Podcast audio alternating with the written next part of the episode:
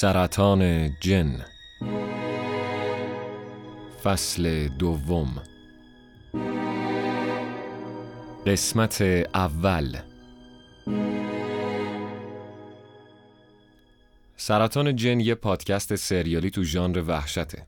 اگه فصل اول گوش نکردین حتما حتما اول فصل اول کامل گوش کنید تا فصل دوم براتون لذت بخشتر باشه. سرطان جن اثر رامبد خانلری یکی از تواناترین نویسندگان حال حاضر ژانر وحشت ایران نوشته شده. پیشنهاد می‌کنم با یه سرچ ساده کتاباشو پیدا کنید و بخونید و لذت ببرید.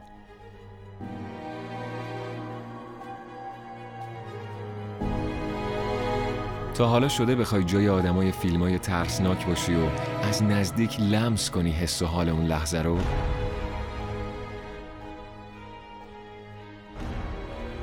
پیشنهاد ما اینه که یه سر به اتاق فرار انیگما بزن توی اتاق فرار شما و دوستاتون در فضای اغلب رازآلود گیر میفتین یک ساعت وقت دارید که راه حل فرار از جایی که توش اسیر شدین رو پیدا کنید و جون خودتون و دوستاتون رو نجات بدین. البته که با اتفاقای ترسناکی که براتون میفته اونقدر هم راحت نیست. لینک سایت و اینستاگرامشون توی توضیحات هست.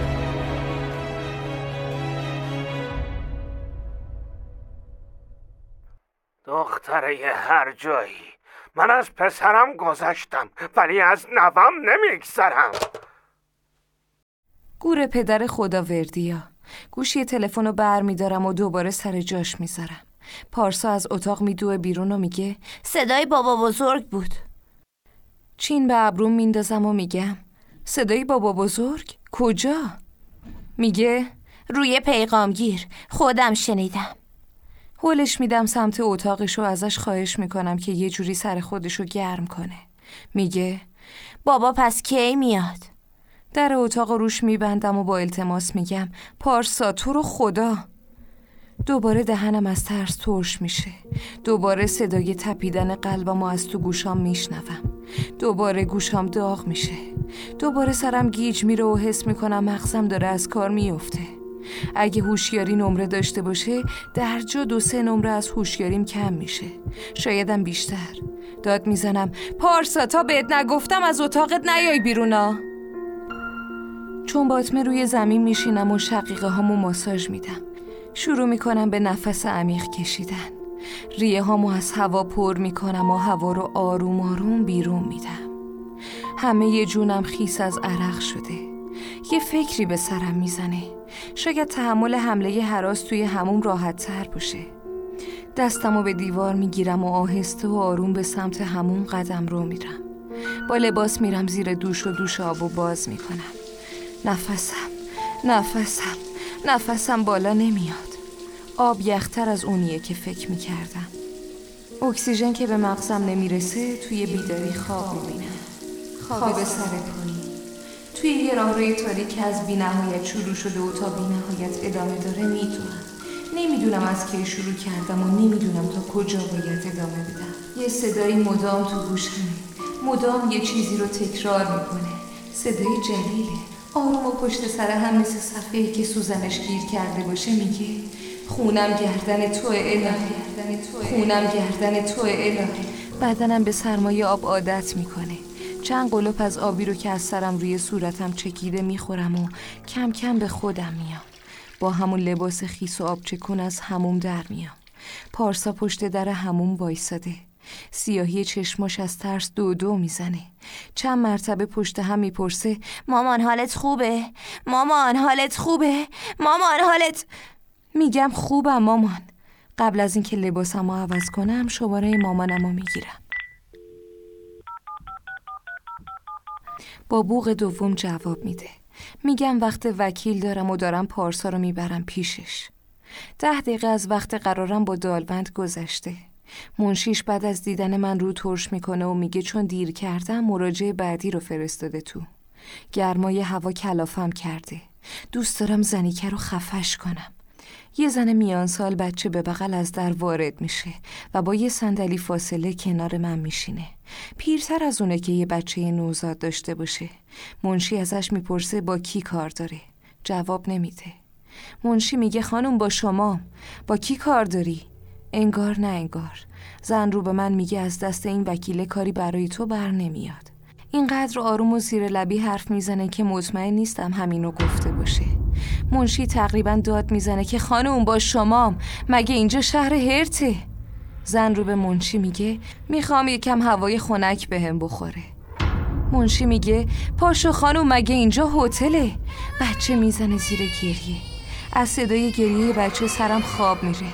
رو به منشی میگم حالا دو دقیقه بشینه خونک بشه آسمون که به زمین نمیاد. منشی نوچه بلندی میگه و اول به من و بعد به زن چشم قره میره. زن به من نگاه می‌کنه و لبخند می‌زنه. چند تا دندون طلا تو دهنش داره. از دیدن دندونای طلای ستون فقراتم گزگز می‌کنه. یکم بعد منشی به زن میگه پاشو خانم جون دیگه خونک شدی. زن قبل رفتن یه کاغذ موچاله شده رو از لای زیپ باز کیفم که روی صندلی ما بین من و خودشه هول میده توی کیفم و رو به من میگه که بعید می‌دونم از پس خداوردیا بر بیای. اشتباه نمی کنم. گفت خداوردیا نوزاد زل می‌زنه تو چشام. دور چشاش قی کرده و چرک و کسافت چشماشو بسته.